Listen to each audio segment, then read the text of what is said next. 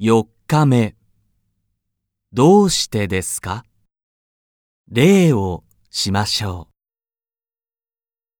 う学校で男の学生と女の学生が話しています。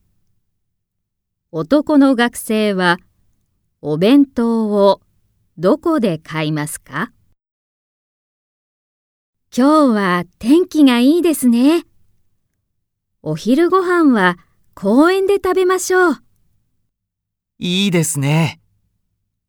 お弁当を買いにスーパーへ行きませんか？私は今朝、駅前のパン屋でサンドイッチを買いました。お弁当、公園の中でも売っていますよ。そうですか。じゃあ、そこで買います。